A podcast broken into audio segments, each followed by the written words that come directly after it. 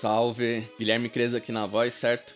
E hoje nós vamos estar tá falando de Tupac, Felipe Boladão, o rap e o funk e a música como forma de passar uma mensagem.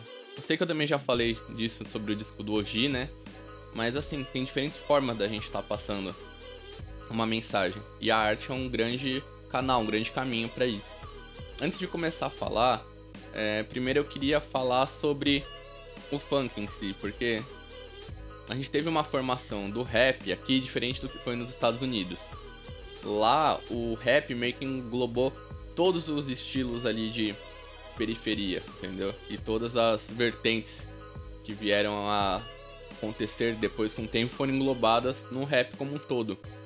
Enquanto aqui a gente teve vários estilos que se criaram em periferia com diferentes vertentes e acabaram fazendo parte de cenas diferentes. Um caso clássico é o funk e o rap. Pra quem não sabe, o trap hoje, por exemplo, tem a mesma origem do funk que é o Miami Bass. É, o rap, depois que ele começou a se popularizar na costa oeste ou em Nova York, começou a chamar também a atenção do pessoal do sul, de Atlanta e tal. E eles também quiseram começar a fazer. Só que é, o estilo que eles faziam nos outros lugares não era bem o estilo que dava certo ali em Atlanta. É, na série é, Hip Hop Evolution tem o, o, episódio Os Caras do Sul, recomendo vocês assistirem, eles explicam muito bem isso. Eles precisavam fazer algo mais dançante. O ponto de partida deles para começar a fazer foi o Miami Bass, que era um, um estilo com ritmo com BPM mais acelerado, mais dançante. E daí surgiu o estilo conhecido como Diddy South, o Crunk, e depois desses estilos surgiu o Trap. Foi do Miami Bass também que surgiu o funk como a gente conhece aqui no Brasil. E eu acredito que em alguns momentos o funk aqui se pareceu muito mais com o rap lá fora do que o próprio rap daqui. A gente tem momentos onde, desde talvez a época do Proibidão, que é o que eu vou estar falando hoje, quanto à época da ostentação, a gente tem vários paralelos ali, por exemplo. O que eu vou estar falando hoje é do Felipe Boladão e comparando com o Tupac. Sei que pode parecer meio absurdo assim logo de cara, mas assim, é, não é só porque ele citou o Tupac na música Castelo dos Horrores, mas porque eles têm uma trajetória parecida, se for ver assim. O Felipe, né, daqui da, de Santos, da Baixada Santista, começou no funk ainda novo e emplacou vários sucessos. Bem naquela época que o rap o, tava começando a crescer no Brasil e o funk proibidão estourou aqui na Baixada Santista. Tinha MCs como Primo, tinha o Duda do Marapé, tinha entre vários outros aí que infelizmente também vieram a falecer ali naquela época, foi algo meio tenso. E nessa época do, do, do funk proibidão, me lembra muito talvez a época que começou o Gangsta Rap lá nos Estados Unidos com o NWA. Foi era algo muito cru que você tinha, era basicamente ali o tamborzão a batida, não tinha muito produção ali de, no máximo tinha uns sintetizadores, etc, mas era algo muito mais difícil, onde o MC chegava colocando a voz e sempre contando ali a realidade, seja falando sobre só contando, descrevendo o que está acontecendo, falando sobre crime, droga e etc. E isso foi algo que começou a chamar a atenção. Acho que primeiro, assim como eu já falei do NWA, por ser algo real, algo que era novo, que chamava atenção, e trazia essa realidade de muitas pessoas que não tinham contato com aquilo passaram a ter por causa daquela música como também porque era algo diferente em questão de estilo. Era um estilo totalmente novo, uma estética própria criada pela favela e cantado por pessoas da favela. Então isso trouxe muita atenção pro funk, mais conhecido na época o funk proibidão. E lembra que eu falei também que depois do NWA veio o Tupac e viu uma necessidade não só de contar e mostrar os problemas, mas também usar a música para fazer as críticas dele ao sistema, às pessoas, à situação, a gente vê no Felipe Boladão algo parecido. Em músicas ali como A Viagem, Bonde da Tony Country, é, Quero do Boldo, é, Voracidade, que é uma das que eu mais gosto, Mundo Moderno.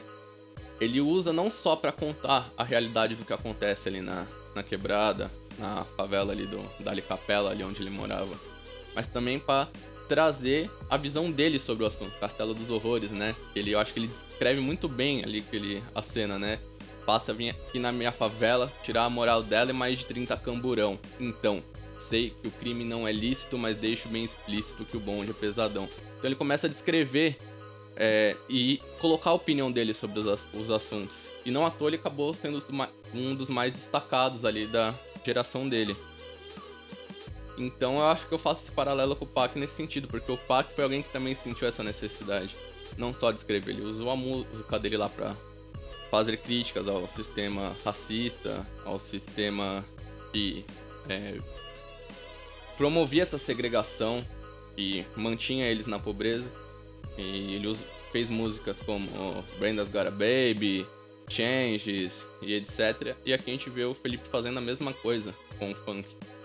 E infelizmente, lembra que eu falei sobre The Hate You Give, o ódio que você semeia as pessoas, pode todo mundo?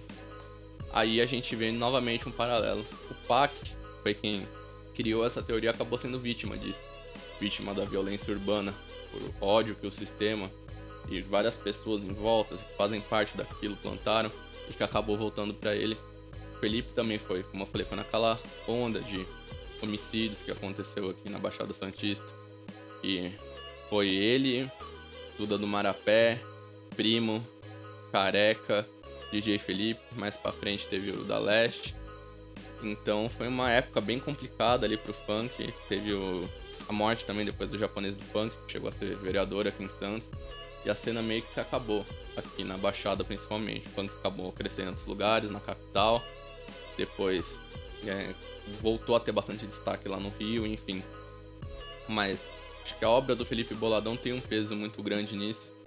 É, primeiro, por trazer é, pro funk essa realidade, trazer essa questão da crítica, da consciência. E mais importante que isso, acho que através dele as pessoas puderam realmente conhecer, não só conhecer os problemas da favela e entender, mas também ver o funk de uma forma diferente, não só daquela forma marginalizada, da mesma forma que foi com o rap no início. E o Racionais, por exemplo, ajudou a mudar ideia aqui no Brasil, ele foi um dos grandes responsáveis. E se o funk é o que é hoje, acho que muito se é por conta dele. Ele escreveu o nome dele ali. Infelizmente, como eu falei, ele foi vítima da violência e até é meio, como eu falo, meio bem parecido com o Pac, porque ele falava dessas coisas nas letras, denunciava e as coisas que ele denunciava foi por causa da morte dele. Mas ele ficou marcado, marcou uma geração e influenciou, e a gente vê influência dele até hoje. Tem o Orochi, né, que fez na música é, com o Modéstia Parte, citando um trecho da música dele, né, do Fério do Boldo, tá ligado? Tem outros que se inspiram, o Hariel, na música que o Jonga falou também. Tem vários versos que você pegar do rap, que são pessoas do rap que tem uma influência grande dele. Que talvez antes de conhecer o rap, já conheciam funk, já ouviam Felipe Boladão nos bailes na quebrada. Então acho que primeiro é bom a gente entender que assim, como diria o Rincon funk é filho do gueto assuma. Então a gente entende que rap e funk são uma coisa só. Música do gueto é cultura do gueto. E a gente também não pode deixar de olhar e respeitar isso. Então é isso. E quinta-feira tem mais, espero que vocês gostem.